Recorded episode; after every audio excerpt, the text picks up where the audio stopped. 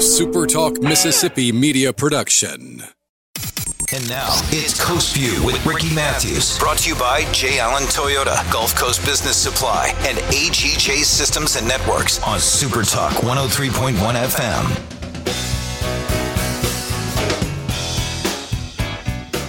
Well, back to Coast View. Really appreciate you joining us on 103.1, or maybe you're watching on Facebook or YouTube, or maybe you're listening on one of your favorite podcasts. However, you choose to to come to Coast View, we appreciate you being there. And I also want to thank our, our sponsors. We have terrific sponsors of this show, and without them, we wouldn't have this show. So thank you so much. Hey, I enjoyed that conversation with Jeffrey O'Keefe. The the the role that the O'Keefe family has played on so many dimensions here in coastal Mississippi over so many years is truly remarkable. And uh, I've known Jeff O'Keefe for you know a long, long time, maybe most of my life and um, he's, he's, a good friend and he's someone I look forward to having back on the show. He's just really clued into what's happening, and it was a terrific conversation. If you missed it, go to YouTube or Facebook and take a good look at it. You'll you'll be glad you did. Now let's shift gears. Friday is the day I get to visit with my friend Jeff Duncan from the Athletic.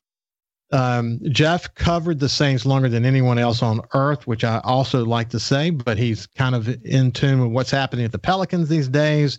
He's kind of a horse racing expert as well. You know, we just had the Kentucky Derby. He loves golf and what's happening around that arena. He's just a sports enthusiast. But he works at the Athletic, and I want to start the conversation today, Jeff. First of all, saying hello. How you doing, buddy?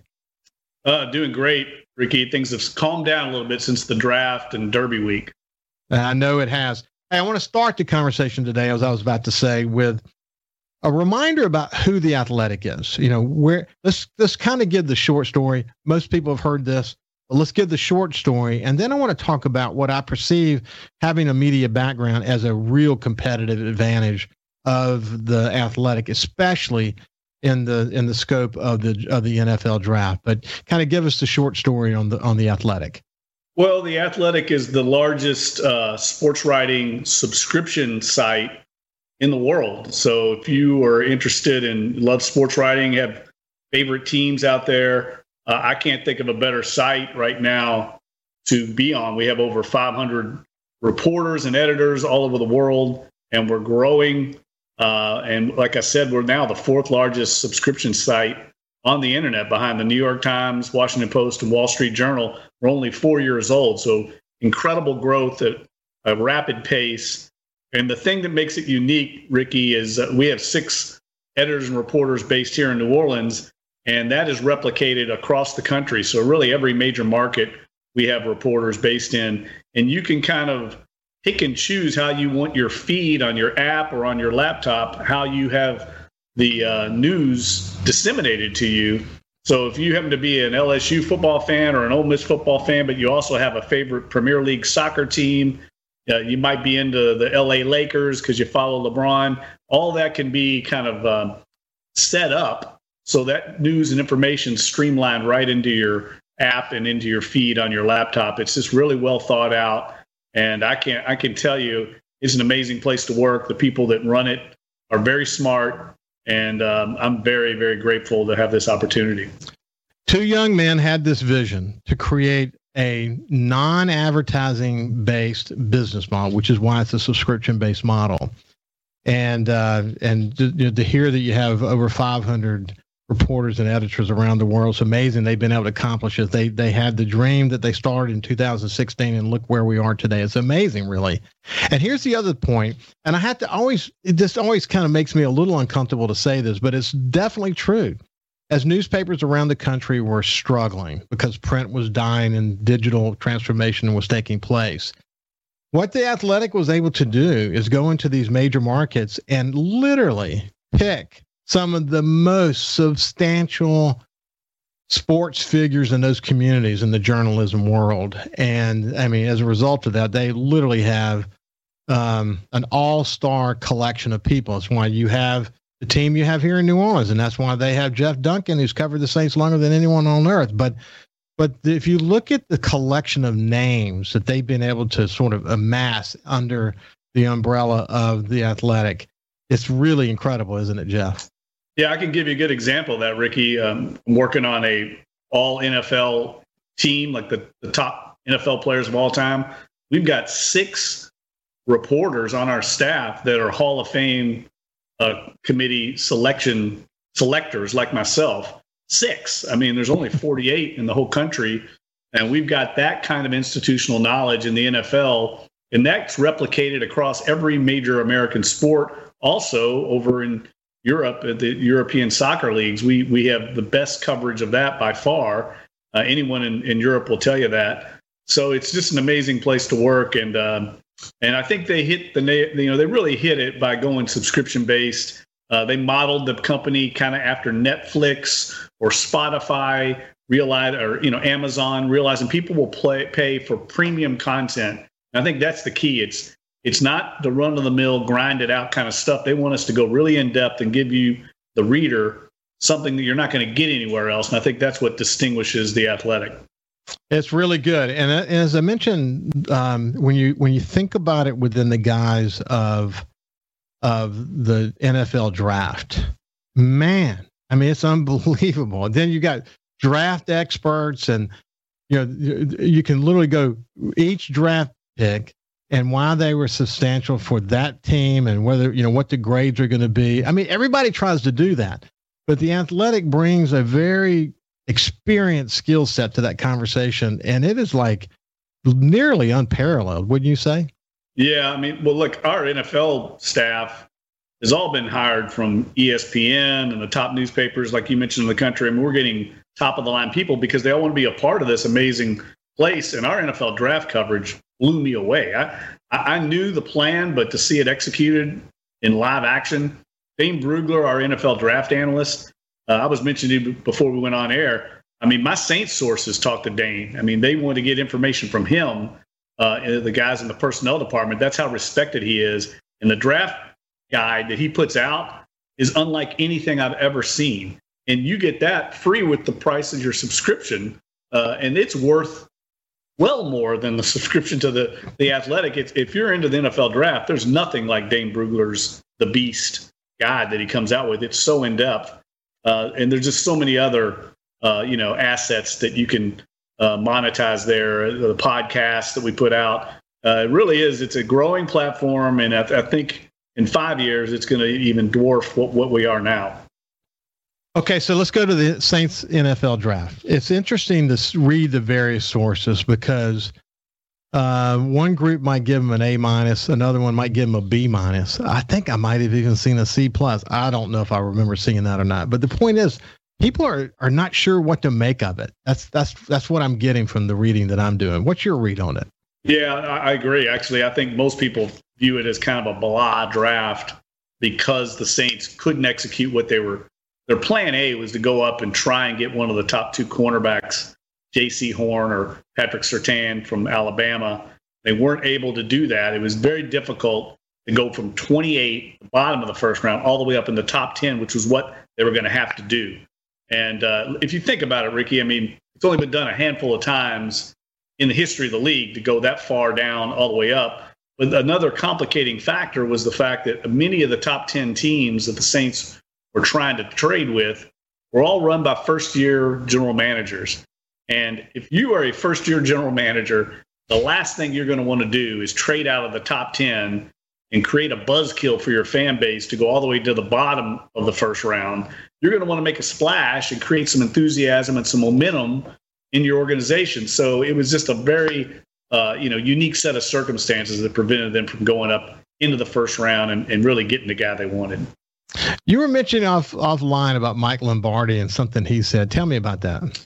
Yeah, he actually reported, and I, I, trust his reporting. I mean, Mike Lombardi used to be with a general manager with two different NFL teams, including the New England Patriots. So he's really wired in with the Patriots.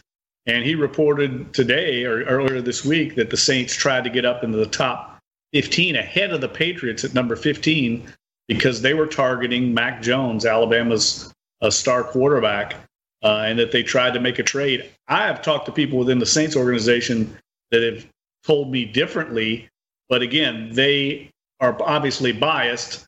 Uh, they were not able to execute the trade. So I trust what what uh, Mike Lombardi is saying that the Saints were really. I know they were high on Mac Jones, but it surprised me they would trade up and take him in the first round. That's a very very interesting development.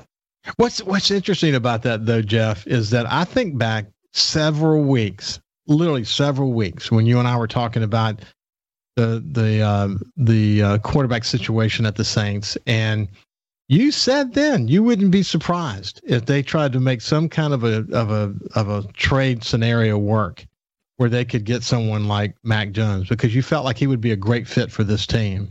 You remember saying that? Yeah, and, and I tell you, he's really impressive guy. If you listen to his press conferences, he's a perfect fit for the Saints, and I think he's going to be a perfect fit for the Patriots. So it made a lot of sense if you're going into this transition period, which the Saints are in the post Brees era, kind of makes sense to add another young, dynamic quarterback to the room.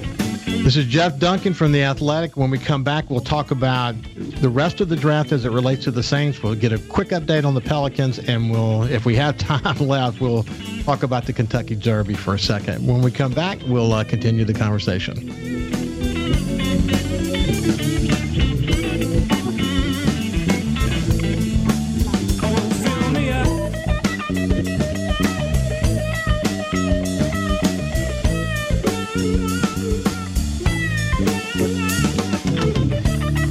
Also listen live to Super Talk Mississippi Gulf Coast 103.1 on your Amazon Alexa devices. Once you've enabled the skill, just say, Alexa, open Super Talk Mississippi Gulf Coast. Talking to the people that help make the coast such a unique place to live. This is Coast View with Ricky Matthews on Super Talk Mississippi Gulf Coast 103.1. Welcome back to View. I have my friend Jeff Duncan from The Athletic. And uh, when we went to break, we were talking about the draft and maybe a play they tried to make relative to Matt, um, Mac Jones. But the reality was, when you're picking 28, man, you're losing a lot of your bargaining power. But Jeff, the last time you and I talked, you said for sure their first round pick is going to be a cornerback. Were you disappointed? Well, I, I think uh, it made a lot of sense to me that they didn't go cornerback at 28. Once Greg Newsome, the cornerback from Northwestern, went off the board right ahead of them, I think at 26. Uh, the grade just did not match up on any other corner to take them at number 28. So the Saints do what they always do, Ricky. They took the highest graded player on their board, and that was, uh, you know, um, gosh, I'm blanking on his name, Peyton Turner. Yeah. Houston, this defensive end, who they had a very high grade on. I've talked to people internally about him. They they think he's going to be a star player down the road, and they value taking big men in the first round. We've seen it in the past with offensive linemen. They like taking defensive linemen. They, the feeling is there's only so many big, agile athletes that God put on this earth, and you better get them because there's a premium on them. You better get them well, early. Well, once they made that selection, though, as you pointed out, there wasn't a higher graded cornerback then it was clear that when they got to the second round, they're probably not going to pick a cornerback there either. Yeah, so, yeah, yeah, they went with the linebacker out of Ohio State, who I think will end up being a starter for several years in the NFL, be a very solid player, their kind of guy, very smart, durable, mentally tough, can be like the, the defensive captain kind of guy, Pete Werner. And then I think they came back and took, uh, they traded up to get Paulson Adebo, a corner who they really like out of Stanford, who's who's kind of raw, Ricky. I mean, he he's got all the skill set and all the size, uh, speed ratio traits they look for, uh, but he's a little raw. I, I, doubt that they will go into the season with him starting at cornerback opposite Lattimore. That's why I think they're going to be very active in trying to either trade for a cornerback, a veteran corner, or sign one in free agency. They've been linked to Richard Sherman a lot. Uh, that I think could be a possibility, but I also think they are going to explore every avenue in the trade market to try and pull off something to get another starting corner in there. That way they can bring this Adebo kid along uh, slowly. I actually read a, a, review on Sherman last year, actually, where um, you know the people were making the argument that it was his head and his experience that were sort of outweighing the fact that he had lost some of his step. Now, now we're here a year later. Has he lost his step? Yeah, I don't think there's any doubt. I mean, he's very similar stage of his career as Malcolm Jenkins, who they brought in a year ago. Philadelphia felt like it was time to move on from him. We saw Malcolm Jenkins play very well last year. These smart guys like that, they know their strengths and weaknesses and can compensate. And I think the Saints have enough good players in their secondary. Really, they that's the strength of their defense with the safety position and Marshon Lattimore. They just need to fill that other spot. Sherman would make sense, but I don't think that that's the focus right now. I think the focus is trying to find a, a corner via trade. Be very interesting because you know, I, I, as you said so many times on the show, they're deeply concerned about it. They need to fill that slot, and uh, you know, we'll see what happens. I probably will make a big trade. Anything else on the draft before we shift gears? No, no. Just to follow up on the on Peyton Turner, I do think that is a good investment for down the road. Uh, you don't know what you're getting right now from Marcus Davenport, their first round pick from a few years ago, Cam Jordan's play dropped off last year. He's going to be 32 this summer. Uh, you have to kind of take care of that position long term. So I think it makes sense. It might, it, and that's unfortunately, Ricky, media types, fans, they tend to look at what's in the now, the present. Guys like Mickey Loomis, they're looking two and three years down the road when they make these picks, and that's what Peyton Turner was all about. No doubt about it. Okay, any any thoughts about the Pelican situation at this moment? Well, look, they got a big win, uh, second back to backs against the Golden State Warriors. Uh, they're still clinging to life. I think the real issue they've got is now they've got to play their next six games. Five are on the road. They've not been a great road team, and it's hard to find one game in that stretch that you say that's a definite win. And Ricky, they're pretty much going to have to have a at least a four and two record to have a chance to get that 10th playoff spot. So I think they're they're really put themselves in a difficult position. But it was encouraging to see them come back and beat the Warriors the other night, shut down Steph Curry on the second of a back to back. And I will plug my my Zion story is finally coming out next week. I really hope people get a chance to read it. I think you're going to find out a lot about Zion Williamson that you didn't know about him off the court, what kind of person he is, his personality, his attitude. I think it's going to be very encouraging. Well, as you said so many times on this show, I mean, he's a grounded young man. He, he's not out gallivanting. He's a very private young man, and he's a great leader of this team. And uh, he, he's somebody we're going to be talking about for many years to come, barring any major injury that hopefully he won't have. So, in the closing thoughts, uh, Kentucky Derby just happened, and I'm sure they were just thrilled to be able to. We got less than a minute, but you know, to actually have the Kentucky Kentucky Derby. What were your thoughts on that? Well, it was great to see fans back in the stands, the pageantry of that sport, being a Louisville native. I mean, that's basically our Mardi Gras. And uh, Bob Baffert won his seventh Kentucky Derby with basically his seahorse. Amazing. Uh, but yes, I, it's another return to normalcy in the sports world. Well, Jeff, you, we could always we could go an hour every Friday, but listen, I really, really appreciate your time. You bring so much value to here here to Coast View. And uh, I look forward to staying in touch, and we'll see you next week. Yeah, looking forward to it, Ricky. Have a great weekend. You bet, bud. Take care, and we'll see you on Monday morning. Thanks.